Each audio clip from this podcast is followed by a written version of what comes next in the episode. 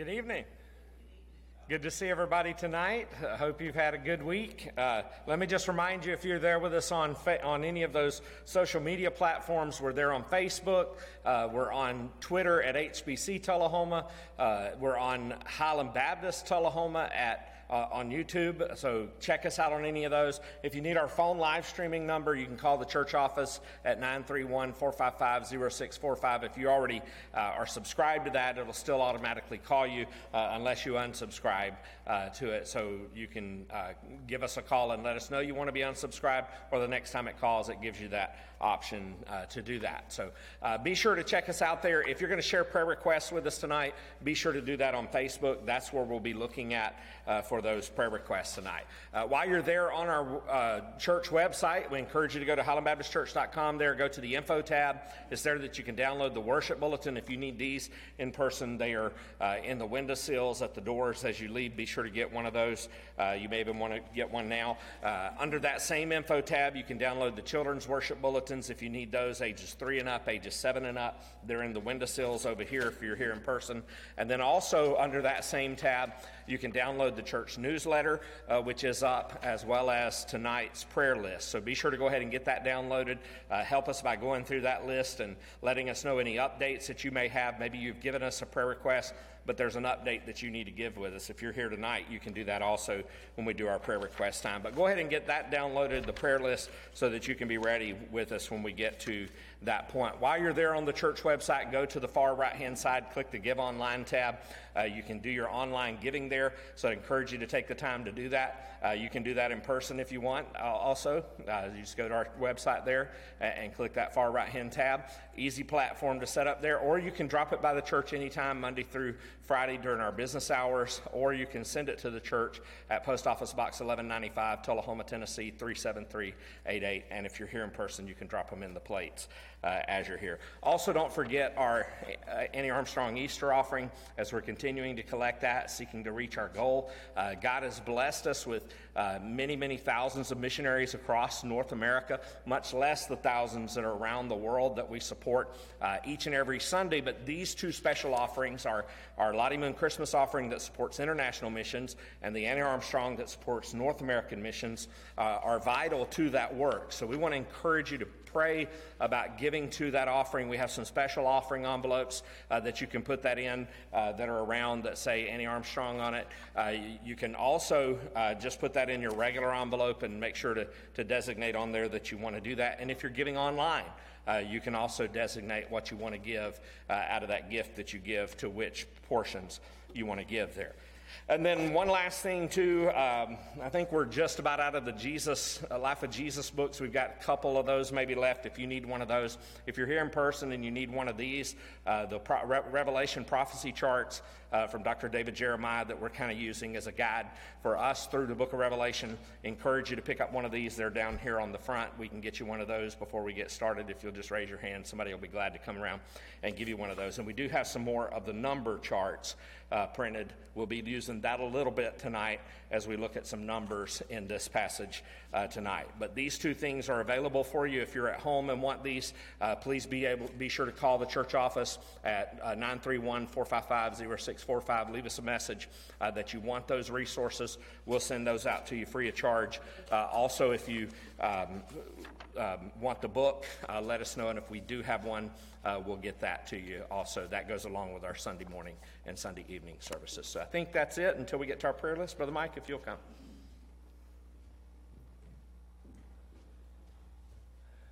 Take out your hymnals and uh, join us as we sing 202 in your hymnal. All hail the power of Jesus' name. Miss Pat?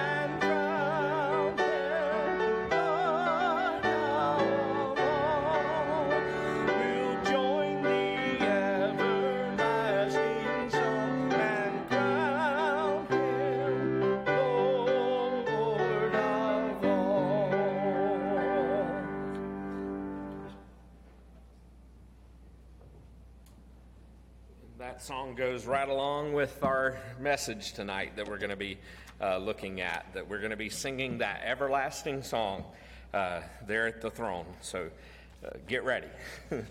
if you're not ready now, you're going to be spending eternity uh, doing it. So uh, go ahead and start practicing.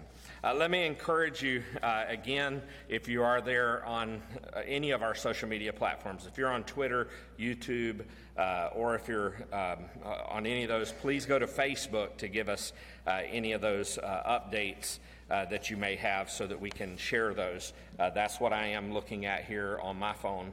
Uh, to keep up with those. And just to remind you, we do have some of these cards if you want to share those with individuals of all those social media platforms. We have some new ones that we've made up. Uh, so you may want to pick up one of those uh, tonight also to share with your friends. Uh, so as you take a look at your prayer list, uh, let's just go ahead and, and go down our Highland Baptist Church family uh, side there at the bottom. We won't go through every uh, portion of the list there. Just to give you an update, we haven't given an update lately on Christopher. He's doing well. Uh, he actually went to Michigan, I believe it was, uh, last week uh, with some of his friends from college. Uh, he's still doing therapy, uh, and things are going well with that. Uh, it'll be a while before he's able to run and to do all the qualifications for his uh, Air National Guard uh, to be back to full duty with that, but everything looks well and is going well uh, with his uh, rehabilitation, his therapy with that. So we praise the Lord for that. Uh, also, uh, Jack, how are you doing? Okay. okay, so Jack Dowd, if you're there with us online, he's doing better, so we praise the Lord for that. And Steve, you're doing good? Okay, so Steve has his next cataract surgery next week on the other eye, so keep him in prayer for that. Uh, Linda Hawker Smith had, had her surgery on her hand, and she's still recovering from that, so keep her in your prayers. Be with Tracy Henderson and her family in prayer for the passing of her father, uh, Tommy Bass. Uh, and I have not gotten anything from them about the arrangements, but I know it was supposed to be in Mississippi either today or tomorrow, is what they were hoping uh, that that would have uh, been the case. Um, on the um, on- Erin, let me just say that her surgery went well. Uh, she was awake. Uh, the family had not gotten to see her when I uh, spoke to them a little bit before service tonight, uh, but she did do well through the surgery. So continue to pray. They'll have another appointment, you know, next week to follow up with the results of everything. And so we just continue to pray that the results will be good when they get that report next week. Um, on the friends and family side, uh, if you'll remember uh, Mamie Thompson, uh, we've moved her, uh, just a, reminder there, from the nursing home assisted living list. Uh, she's in her own apartment now, but do continue to keep her in your prayers. Be in prayer for Brenda uh, Brady Holder, who's having eye surgery on the 12th, and her nephew, Ryder Brady, who has ear tubes, and then also the, the family of Betty Prouty. And then we were given one tonight of Charlotte Kirsteins, uh, who is in NHC with medical issues. Uh, and this is the Wells family that's asking Sandra Wells and uh, Leanne, and them are asking prayer for her. Charlotte Kirsteins, uh, who is in NHC. So keep that request uh, in your prayers. Any other updates that we know of? Yes. Uh, yeah, Mm-hmm.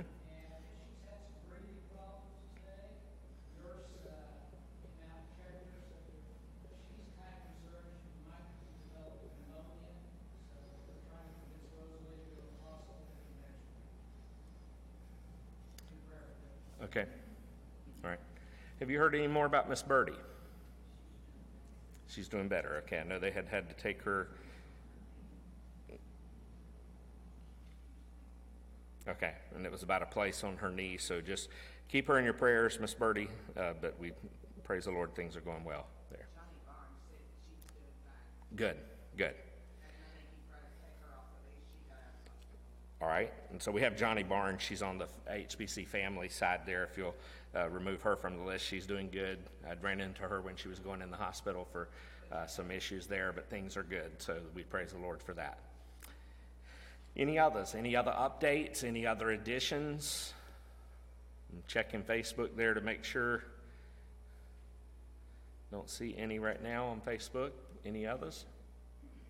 If you are there on any of our social media platforms, hop over to Facebook at any time. At the very end, we'll, we'll take a look, glance back at Facebook to make sure none have been added there, and, and we'll update those at the very end of our time tonight, too. So uh, don't think that just because you don't get it in right this second, we missed it, uh, but we'll check it at the very end. Anybody else? All right, let's go to the Lord in prayer uh, then uh, as we begin tonight. Heavenly Father, we just thank you, Lord. Thank you, Lord, for the day that you've given us. Thank you for your presence with us and walking with us and talking with us and leading us and guiding us along life's way. Father, we pray that uh, as we come into your presence tonight, we humbly come acknowledging, Lord, that you are the creator of this universe and the sustainer of our lives. And there is nothing that we come before you in prayer uh, that we deserve for you to answer. Lord, we are just humbly coming before you, calling out for your grace and your mercy upon each one of these that we have upon our prayer list, as well as others who are on our hearts. Uh, maybe others that we haven't even mentioned yet, or maybe even unspoken needs that we have in our own hearts and our own lives. And you know those needs, Lord. And so, as we in our own hearts cry out to you about those needs, may you hear us, Lord. But we know that you have told us repeatedly in many places in your word uh, that if we hold on to sin in our lives, uh, if we don't forgive others, uh, you will not forgive us. If we hold on to sin, you will not uh, hear our prayers from heaven. There are many things that can hinder our prayer walk with you. And so, Lord, we come before you tonight to ask you to forgive us of any of those things, to cleanse us with the precious blood of Christ. Lord, if there are things that are there that maybe we don't even realize that we've done or we've thought, uh, Father, I pray that you will bring them out into the light of the truth of our, of our lives to show us so that we might confess uh, those things specifically. Uh, Father, as we confess our sins, if there's any uh, thoughts of, of anger or any thoughts of greed or uh, any ungodly thoughts at all, Father, I pray that you would forgive us. Any actions that we have done, or maybe, Lord, there's some things that you've commanded us to do that maybe we've not done. And we've been disobedient by not doing the things you've told us to do that we already know is your will. And so, Father, we pray that you would forgive us for those things. We don't want anything, Lord, to hinder our talk with you. We don't want we want to be able to pray, Lord, powerful, effectual, fervent prayers and to see you answer in great and mighty ways. And we have seen that, Lord, and we give you the glory and all the honor. Uh, Lord, we know that it is by your power that you have brought about uh, many healings that we know of, that we've even reported tonight, of, of good reports of things that are going well in people's lives, as, as well as the miraculous uh, that has happened. And so, Father, we just pray that you will continue to show your faithfulness. Continue, God, to help us to trust in you and to depend upon you and to know that you will see us through uh, safely to the other side. Lord, I pray that uh, as we come before you for each one of these, you know their hearts, you know their lives, you know the, the specific physical need of all those we've mentioned and even the others that we maybe didn't verbally mention, but they're mentioned in writing here. Father, we just pray for you to divinely intervene in their hearts and in their lives and to bring that powerful healing. Uh, Lord, not only for their sakes, we pray for the good to come into their lives, but we also pray that you would use it for your glory, for your honor, to be able to use it, Lord, as a witness to others uh, of your saving grace and your mercy. That as you bring physical healing, more importantly, you can bring a spiritual healing to our lives. And so help us to communicate that to others, Lord, through those healings that you bring. Uh, Father, I pray that uh, we, we praise your name for how you powerfully and wonderfully work daily in our lives. Even when we don't always see what you're doing, we know that you're working. And so, Father, I pray that we will continue to trust in your goodness, to trust in your, in your majesty and your glory that you know best for our lives. That even as we bring requests before you, there may be selfish requests that we're asking that we don't even realize are selfish. And you've told us no, you don't need that. Or maybe you've told us that mm, we need to wait.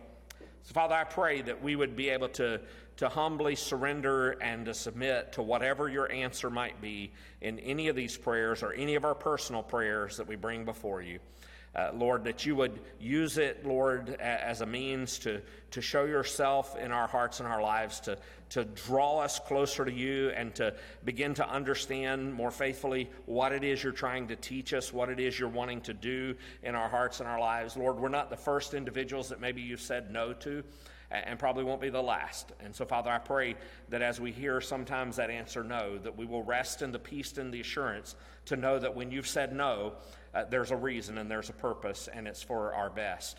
Uh, and for your glory. And so, Father, I pray that we will trust in that. But Lord, we do pray for each and every one of these and, and others too, that you will hear our prayers and that you will answer. And we pray that it will be a yes answer, Lord. We pray that you will bring those healings, divinely intervene, because we know you're the great physician. We uplift them to you and place them in your hands. Lord, there are many people on our hearts, people who are in our families, our neighbors, uh, others around us that we work with, people we know in the community who don't know Jesus as their Lord and their Savior.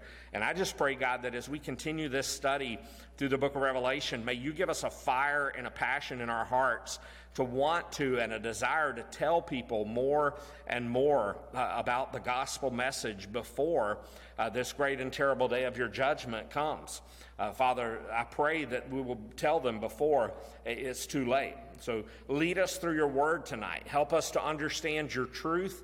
Uh, Lord, help us to have wisdom and discernment as we uh, look at the meaning uh, of each one of these passages and verses.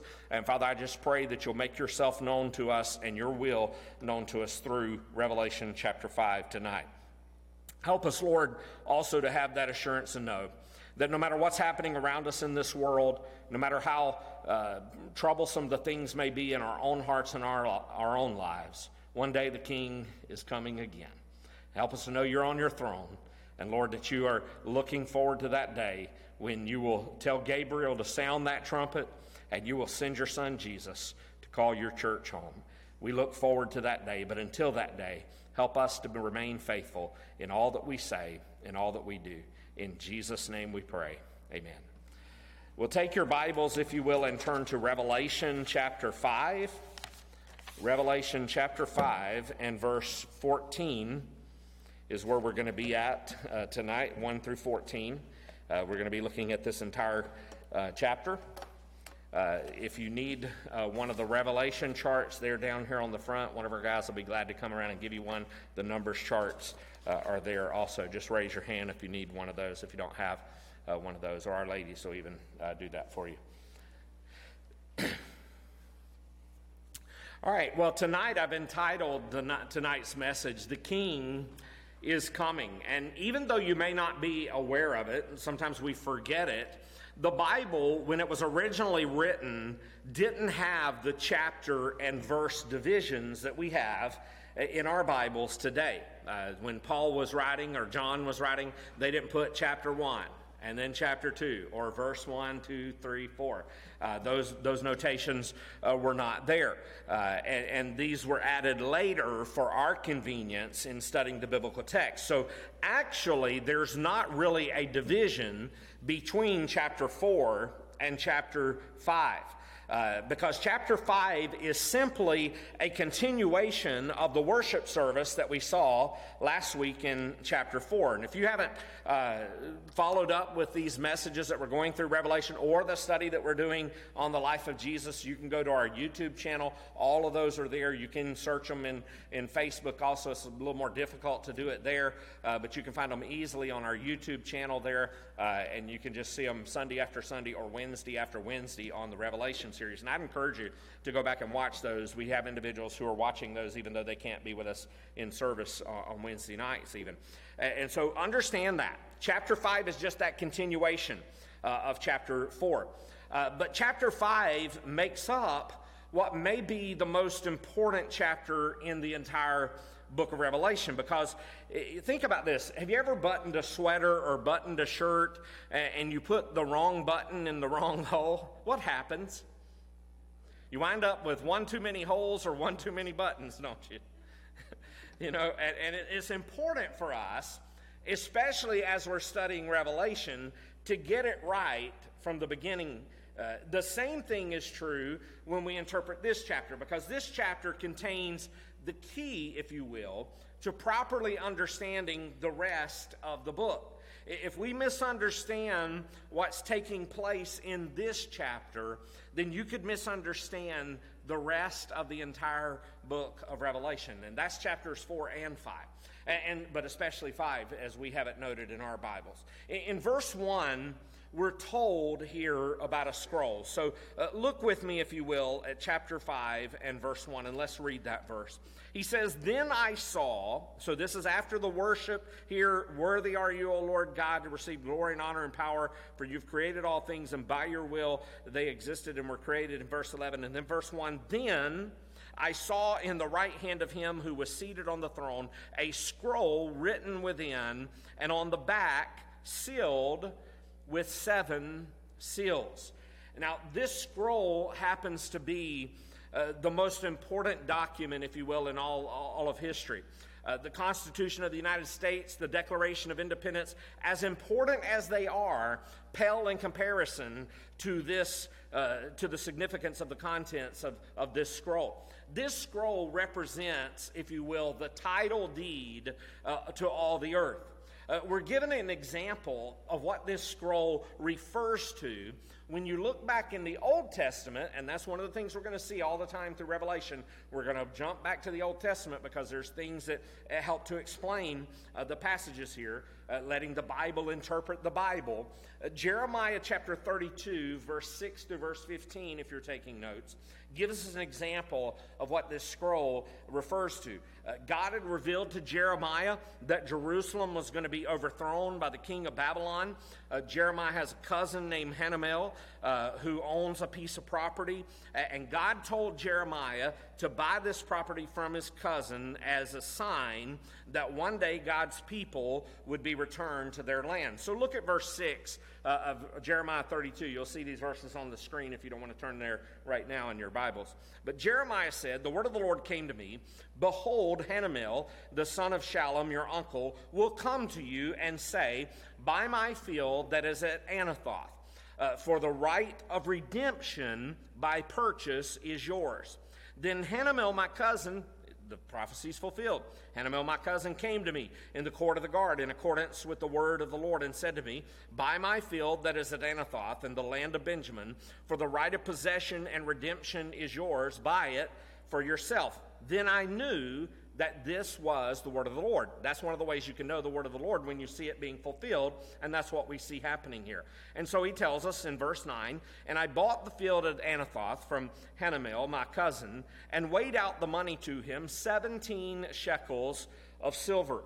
I signed the deed, sealed it, got witnesses, and weighed the money on scales. Then I took the sealed deed of purchase containing the terms and conditions and the open copy, and I gave the deed of purchase to Baruch, the son of Neriah, son of Mahseiah, uh, in the presence of Hanamel, my cousin, in the presence of the witnesses who signed the deed of purchase, and in the presence of all the Judeans who were sitting in the court of the guard.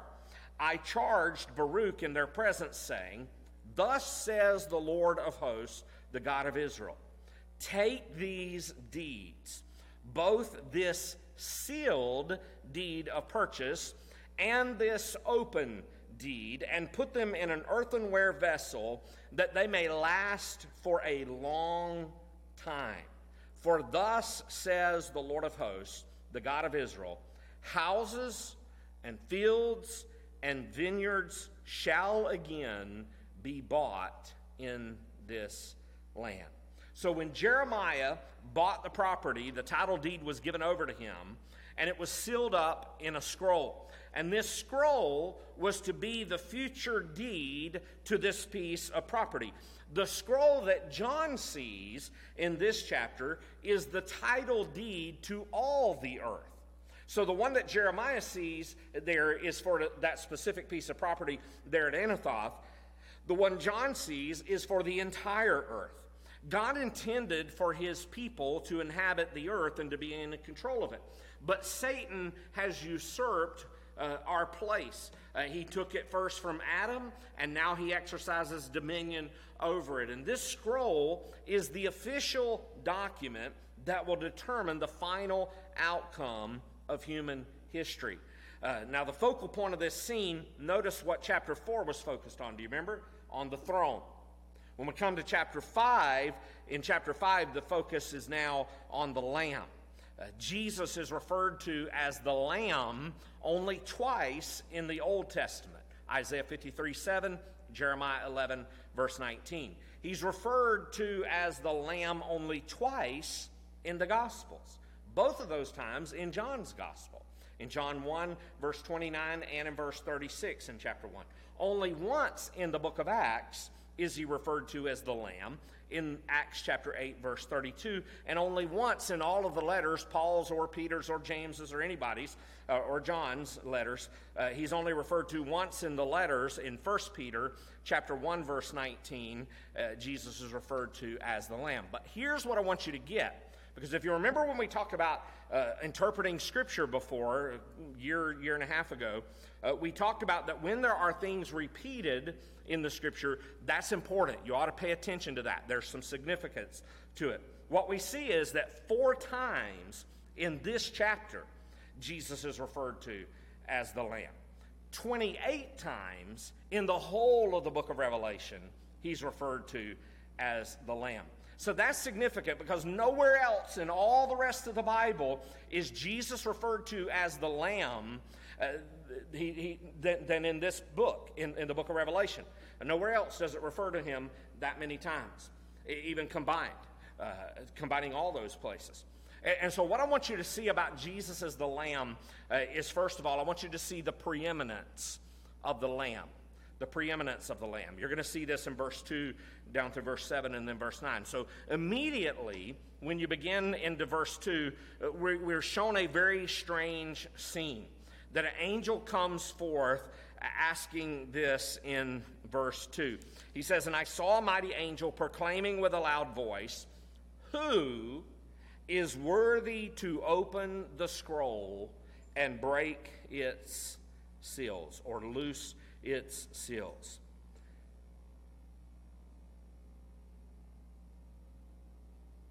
And do you hear that? It's nothing. Silence. Silence in heaven.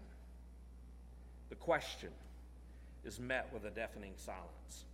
Because we're told in verse 3 and no one in heaven or on earth or under the earth was able to open the scroll or to look into it. So get that picture here. There have been many who have been willing to take the deed of the earth. In other words, to try to control this earth. Alexander the Great tried to take over this world, and he did conquer all the world that was known uh, to him, uh, but he didn't conquer the world that he didn't know. Uh, Napoleon tried to conquer the world, but he met his Waterloo. You remember Adolf Hitler had it in his heart to try to control the entire world and to populate the world with his master race, but he too failed. Because you see, the question wasn't who is willing, the question is who is worthy. That's important for us to see. Because a search had begun through the entire universe They looked in heaven, the dwelling place of God. They looked on earth, uh, the dwelling place of men. They looked under the earth, the dwelling place of the dead. But no one was found who was worthy. They looked in heaven, but no one was worthy. I mean, think about all those who would have been in heaven. Think about Michael, uh, the, the guardian angel of the nation of Israel. He was there, but he couldn't do it. He kept silent. There's Gabriel, the one who's going to blow the trumpet uh, to sound the coming uh, of the king, the greatest trumpet player the world has ever known, but he couldn't say a word. The prophet Isaiah, uh, who, who could say, Here am I, Lord, send me, he couldn't step forward. You think about Peter who said, I'll never leave you, I'll never deny you. He held his tongue. You think about James and John who said, We want to sit, remember that discussion? We want to sit on either side of you in the kingdom of heaven. But they couldn't step forth. There was no prophet, there was no patriarch, there was no preacher who could be found to open the scroll. They looked on earth, but they could find no one. No one in the world of science could open the scroll. No one in the world of philosophy could open uh, this scroll or say a word. No one in the world of politics had the influence to open this scroll. So, no, no president, no king, no prime minister, no dictator, no one on this earth could step forth and say, I'll open the scroll. I'm worthy. And then the Bible says they looked under the earth, but neither the devil nor his demons nor all the demons of hell put together could open the scroll. And that was an awful tragedy. Now, in our perception, as we're just reading through it, we just breeze right on through this. But notice what happens here after verse 3. So nobody is found in heaven, nobody's found on earth, and nobody's found under the earth. And notice verse 4. And I began to weep loudly because no one was found worthy to open the scroll or to look into it. What an awful tragedy that it broke John's heart. Not just a little sniffle. Notice he is wailing, he is crying out loud, uh, he is weeping loudly. Why was John so brokenhearted? Why was he so upset?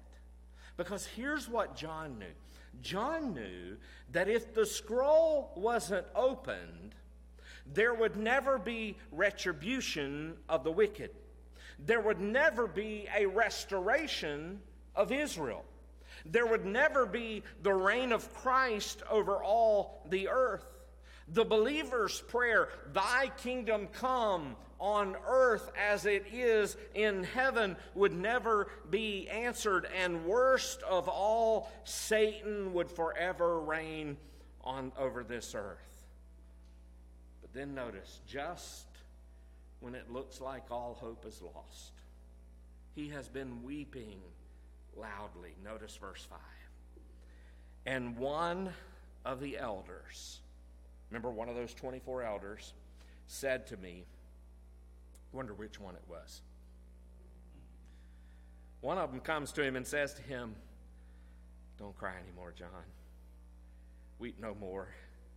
Behold, the lion of the tribe of Judah, the root of David, has conquered so that he can open the scroll and its seven seals. There's only one who is worthy, and his name is Jesus.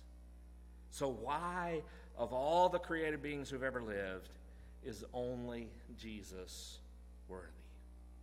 He's worthy, one, because of creation. If you look back to chapter 4 and verse 11, because remember we said there's really no division between these two chapters. In chapter 4 and verse 11, we read, that it says, Worthy are who? You, our Lord and God, speaking of Jesus, to receive glory and honor and power, for you created all things, and by your will they existed and were created. The reason why Jesus and Jesus alone is worthy is because he made the world. It has his stamp uh, on it. Everything on this earth has on it made by Jesus. Like we have made in America, made by Jesus. If it wasn't made by Jesus, then it wasn't here. Uh, one of the greatest statements of the deity of Jesus is found in the book of Colossians that Paul wrote in Colossians 1 and verse 16 and verse 17 that says, For by him all things were created, in heaven and on earth, visible and invisible, whether thrones or dominions or rulers or authorities, all things were created through him and for him, and he is before all things, and in him all things hold together. Why does he deserve the title deed to the earth? Because he made it, because he created it. It rightfully belongs to him. Secondly, we see he's worthy because of the cross. He's worthy because of the cross. Look on down in chapter 5 to verse 9. Verse 9 says, And they sang a new song, which we'll get to that part in a little bit. They sang a new song, saying, Worthy are you to take the scroll and to open its seals, for you were slain, and by your blood you ransomed people for God from every tribe and language and people and nation. So understand this Jesus not only created this world, but when it was lost through the fall of man, he bought it back. So get the, get the idea here the purchase Uh, the scroll is the, is the deed, and he's purchased it back again. He gave his blood on the cross of Calvary, not only to redeem a rebellious world, but to restore a, a ruined creation. This redemption is described in Romans chapter 8 and verse 21. Romans 8, verse 21 says this that the creation itself will be set free from its bondage to corruption and obtain the freedom of the glory of the children of God. The world, understand this, the world as it is now isn't the way God created it, nor is it the way God intends for it to be. The Bible tells us that one day the desert will bloom with the rose. And one day the rose will have no thorns, and one day it'll be all honey and no bees. Today we're living in paradise lost, if you will. So think about this that it was lost by who? By the first Adam. But it was redeemed by the second Adam, Jesus, through his shed blood. He's worthy because of the cross, but he's also worthy because of the crown. He's worthy because of the crown. Go back to verse 5. So when that elder spoke up to, to John and said, Weep no more. Behold, the lion of the tribe of Judah, the root of David, has conquered so that he can open the scroll and its seven seals. Notice we're told in verse 5 he is the root of David. Why are we told in verse 5 that he's the root of David? Because Di- David in the Bible represents royalty. Uh, he's of the line of the kings. You see, Jesus, he was also the root of Abraham. Uh, he was the root of Moses. He was also the root of Elijah. But primarily, he was the root of David because David is the preeminent king uh, of God's people. And the kingdom of this world belongs to him uh, of the line and the lineage of David.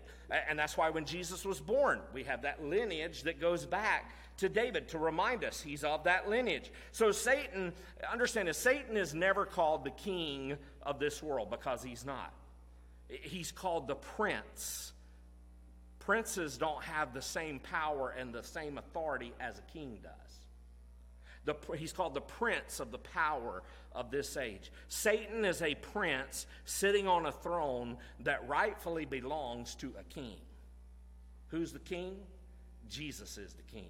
He's the King of Kings and He's the Lord of Lords. And one day, the Lord Jesus Christ, the King of Kings, is going to take back His rightful place as the ruler of this world. He made it with His hands, He bought it with His blood, He has promised it by His Heavenly Father. And one day, He's going to unroll the scroll and He's going to exercise His authority over this world.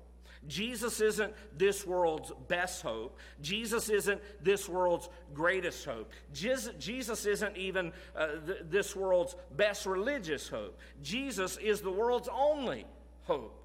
And many are willing, but only one is worthy. Many are desiring, but only one is deserving. Many are prominent, but he alone is preeminent. So get the picture there, as we see in the second part, the picture of the Lamb. You see the preeminence of the Lamb. Now notice the picture of the Lamb. We saw some things here in verse 5 that we're going to go back to, and then also in verse 6. So notice, isn't it amazing that John never mentions the Lamb in chapter 4? Think about that. He's looking all around heaven. He's talking about the streets of gold. He's talking about uh, all, all those beautiful things there. How could he have missed the Lamb? Because the Lamb was in the middle of it all. And yet, John was so taken up with the throne. That's what we read about in chapter 4. We read about the, the emerald rainbow.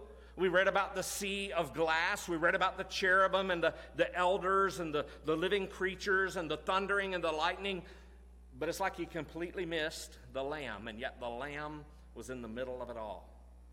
Heaven is going to be a wonderful sight.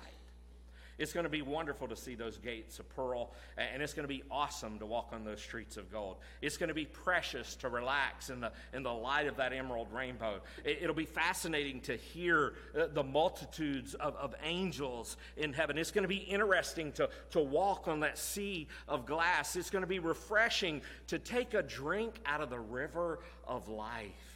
It's going to be exciting to sit down and to talk with Abraham and, and David and Moses and Peter and Paul. But even with all of those things, without Jesus, heaven wouldn't be heaven. Because that's what makes heaven. Heaven is Jesus. But as John begins now to zoom the lens of his heart to zero in on the Lord Jesus Christ, notice how the Lamb is described in this picture.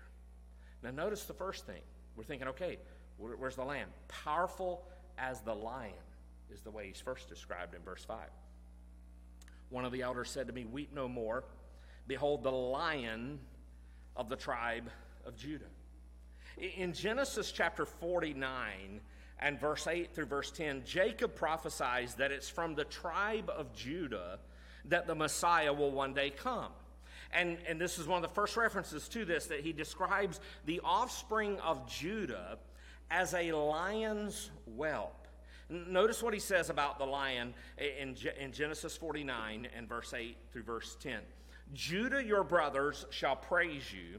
Your hand shall be on the neck of your enemies. Your father's sons shall bow down before you. And then notice what verse 9 says Judah is a lion's cub. From the prey, my son, you have gone up. He stooped down, he crouched as a lion and as a lioness. Who dares rouse him? The scepter shall not depart from Judah, nor the ruler's staff from between his feet, until tribute comes to him, and to him shall be the obedience of the peoples. Now, the lion, we know, is the king of the jungle. And that speaks to us about the kingly character of the Lord Jesus Christ, who is coming to this earth to rule and to reign over all this earth. Uh, we so often have the picture uh, of the gentle uh, Jesus, of the meek and mild Jesus. But one day he is coming to this earth as the lion of the tribe of Judah, as a king and as a judge to take vengeance on all those who rejected him. That's the first image that we see in this picture. But then we see also him pre- pictured as precious as the Lamb. Notice verse 6. And between the throne and the four living creatures, and among the elders, the 24 elders, I saw a lamb standing as though it had been slain, with seven horns and with seven eyes which are the seven spirits of God sent out into all the earth. So notice here, John full, turns fully expecting to see a lion, but instead he says here, I see a lamb. Here in the middle of the throne, in the middle of these elders, in the very center uh, of heaven, stands a lamb. Now, the Greek word for lamb here means like a little pet lamb, if you will. That's a baby lamb. Uh, there's nothing so weak and so helpless and so defenseless as a little lamb. And that's the word that's being used here. So remember that in Revelation, in the book of Revelation, we're going to see that Satan is described as a great red dragon. Sounds powerful, doesn't it? The Antichrist is described as the beast out of the sea. And then there's the false prophet the, the counterfeit uh, trinity from hell uh, against all these three evil persons, against these militant foes and enemies of God, which are amassed on earth and in hell, uh, numbered by countless millions. What does God send? A precious little lamb. The, that lamb is precious in his sacrifice.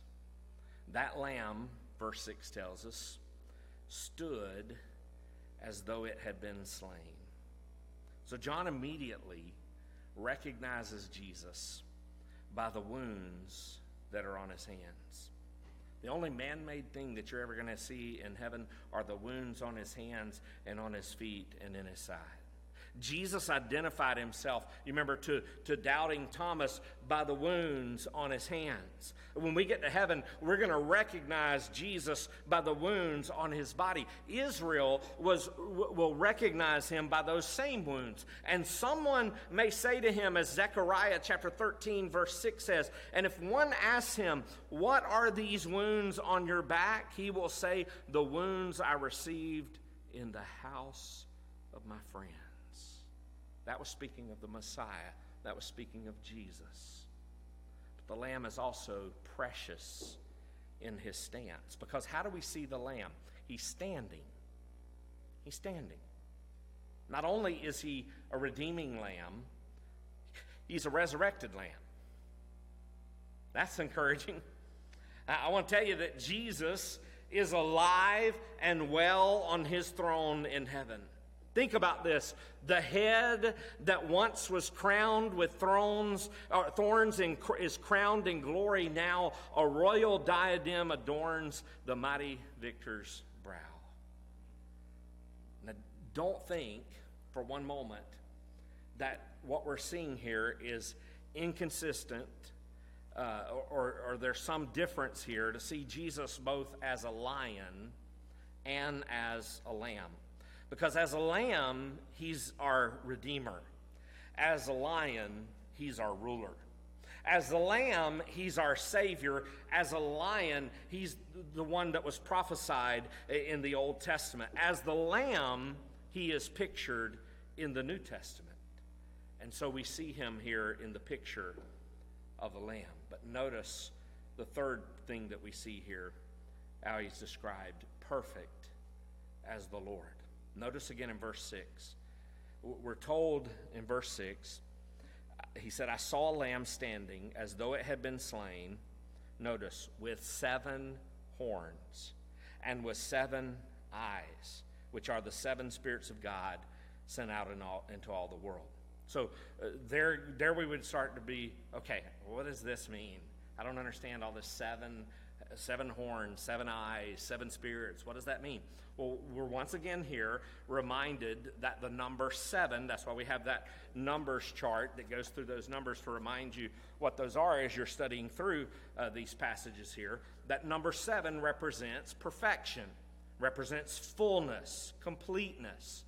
If you think about horns in the Bible, as we're going to see more in Revelation, horns are a sign of power, a sign of strength. When did they blow a horn? when the king was coming, when, when, it, when the, the, the, the, a nation was going out to a, a war. Uh, so it was a sign of authority, it was a sign of power, a sign of strength. What are eyes a sign of? Being able to see, perception, and knowledge. So here we have seven, seven, seven. We have seven that reminds us of the perfect power, seven that reminds us of the perfect wisdom and seven that reminds us of the perfect presence. How do we see that? Notice he says, with seven horns, power, complete power. With seven eyes, I can see everywhere, omniscient. Think of the omniscience of God, perfect perception. Uh, and then uh, the, the, the seven spirits uh, of God. Uh, we have there the perfect presence of God, that God is present everywhere you go. So, in other words, the Lamb is omnipotent, He has the perfect power. The Lamb is omniscient. He has perfect wisdom, can see everything, knows everything. The Lamb is also omnipresent. He has the perfect presence. And that goes right along with 1 Corinthians chapter 1 verse 24 where we're told Christ the power of God and the wisdom of God. Christ is the power of God. He is the wisdom of God. The only being in this universe that is omnipotent, that is omniscient, that is omnipresent is God himself. And so you see, Jesus is the lion. Jesus is the lamb. Uh, the, the lion is the lamb. And the lamb is the Lord because Jesus is the Lord. And that's why the lamb is worshiped, because the lamb is the Lord. But then I want you to see the praise of the lamb. We come to that in verse 7 down through verse 14. So let's look at verse 7 and verse 8. And he went, who went? The lamb did. So we're still talking about the lamb here, Jesus. He went and took the scroll from the right hand of him who was seated on the throne, God the Father. And when he had taken the scroll, the four living creatures and the 24 elders fell down before the Lamb, each holding a harp and a golden bowls full of incense, which are the prayers of the saints. And so we're told that the Lamb who is worthy here, he goes and takes the scroll from the right hand of him who's seated on the throne. That title deed to all of the earth is in the right hand uh, uh now of the Messiah who had been promised the possession uh, of, it, of this world. Psalm 2 and verse 8, uh, a promise that's given to the Messiah says this Psalm 2, verse 8 Ask of me, and I will make the nations your heritage, and the ends of the earth your possession. And we learn in Hebrews 1, verse 2, that Jesus Christ has been appointed heir of all things. It's all His. And so when the Lamb takes the scroll, it's like all heaven breaks loose. Every eye is focused on the Lamb. Every tongue is giving praise unto the Lamb. From heaven above to hell below, the Lamb is honored and glorified. Notice the celebration uh, of the Savior in verse 9 down through verse 13. We read verse 9 and verse 10. Notice they sang a new song. Told you we were going to get back to this new song. Saying, Worthy are you to take the scroll and to open its seals, for you were slain by your blood. You ransomed people for God from every tribe and language and people and nation, and you have made them a kingdom and priests to our God, and they shall reign on the earth. This is a new song with an old theme. You know, there used to be denominations, even some still today, who have revised their hymnals and, and tried to remove the songs uh, about the blood of the Lord Jesus Christ. You maybe do that down here on this earth, but there in heaven, you're going to be singing about the blood of Jesus. That's what they're doing here, singing a new song about the blood of Jesus Christ. Because there's going to be singing about the blood of Jesus. There's going to be singing about the cross of Christ when, we, when we're there in glory. You know, when in scenes of glory I sing a new, new song, twill be the same old story that I have loved so long. There's one thing that we'll never forget for all of eternity, and that's how the Lamb of God was slain before the foundation of this world so that we could live forever with him. There was a story uh, of a tourist uh, over in a foreign country, and he was looking at some unusual sights in the city that he was visiting. And during this tour uh, to one city, he was attracted to this beautiful building uh, that had, was crowned by this large tower. And looking up to see it better, he, he noticed about two thirds of the way up this building the stone figure uh, of a lamb on the wall. Now, this man he, that was looking at this building, he stopped one of the citizens of that city and, and he asked him uh, why this figure of the lamb was on this wall of this building. And he was told that it marked a place from where a workman had lost his balance while he was working on that building and he fell down to the earth below. And the man asked, Was he killed? And that, the citizen, he said, No, it was a miracle.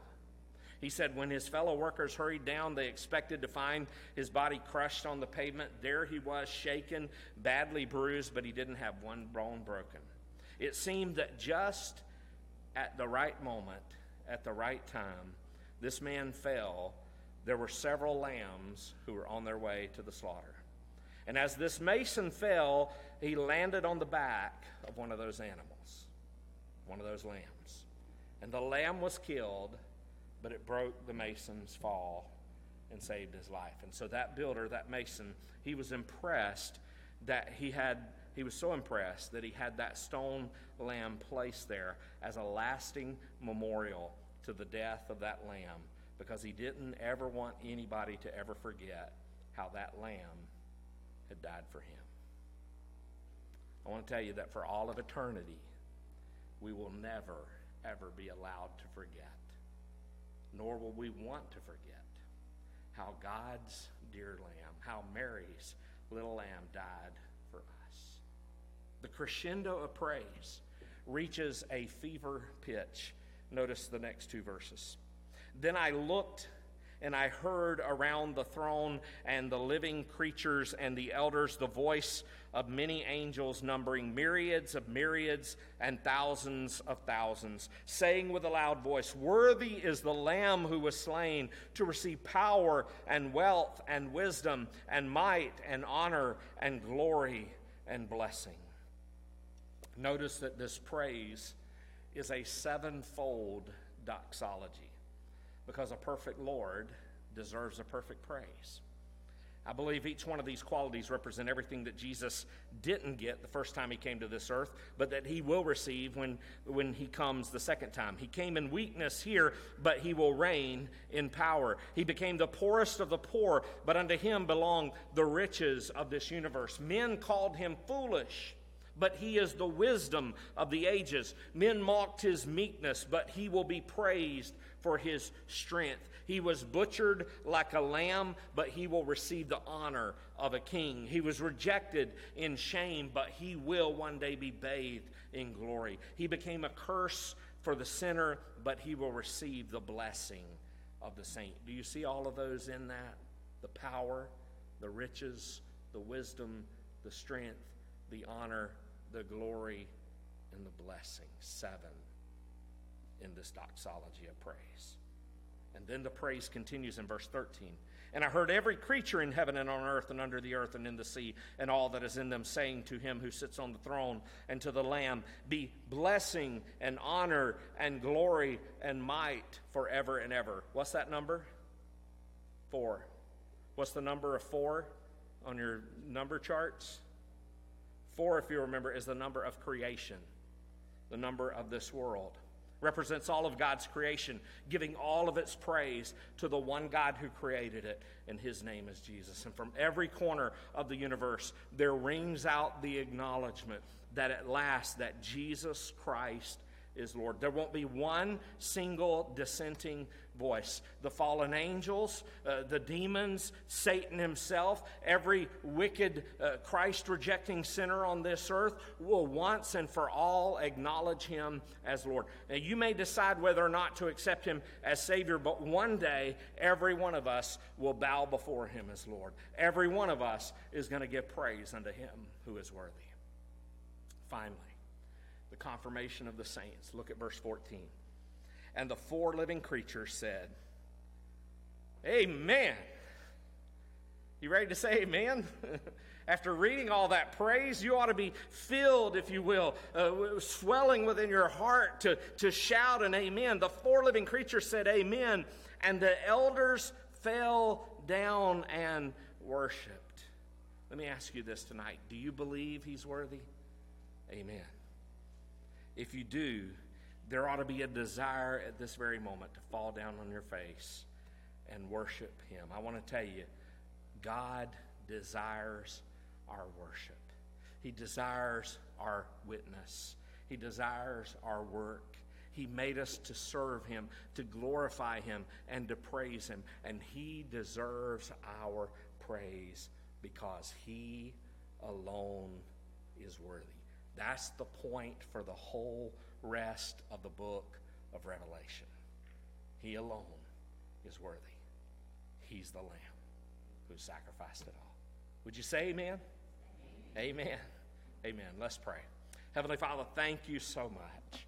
What a powerful, powerful chapter here in chapter 5. Lord, I pray that this will seal for us the, the rest of this book and keep our focus within that scope that Christ is the Lamb who gave his body, who shed his blood for us. And Father, I pray that we will remember, even though he's a lamb, he is also a lion.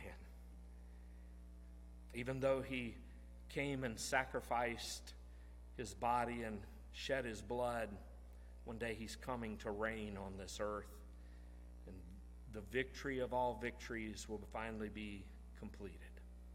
We know already from reading the book of Revelation how this story ends. We know that we've already received the victory. So help us, Lord, that as we're living in our lives down here below in this day and in this time, to realize, Lord, that very fact that Jesus is on his throne no matter what happens in this world no matter what happens in our lives. He still has the scroll in his hand. He's opening the scroll itself because he alone is worthy to open the scroll in these seven seals. Father, help us, Lord, to realize that. He alone is worthy. And may we praise him in the valley. Praise him in the darkest times that we're going through. And Father, I pray that you will help us to have that assurance that as we know He's on the throne, we know He loves us, He cares for us. Lord, I pray that we will live our lives from the position of victory, not defeat, because the battle's already been won at the cross and when Jesus arose from the grave. Lord, lead us throughout this coming week. Keep us safe and help us, Lord, to come back at the next appointed time as we come to worship you. In Jesus' name we pray. Amen. Well, thank you again for those watching online. Hope you enjoyed tonight. Uh, again, if you need that chart, you need the numbers, you need the prophecy chart, let us know that. Give us a call, uh, or you can pick one up when you come to church. Uh, we have those down here at the front. But we'll see you next Sunday uh, at 9:15 uh, for Sunday school, 10:30 for worship. If you can come and join us this Saturday, we're going to be having our Easter egg hunt for the kids. Uh, we're hoping to have about 300 that'll be here. So adults, we need some helpers to help us just talking to people. Uh, if you like to talk or you just want to get to know people, come. Uh, we'll put you talking to people so that uh, we can begin to build those relationships to share the gospel. But you come. We'll have a blessed uh, day on Saturday. We'll see you this coming Sunday online. Thank you.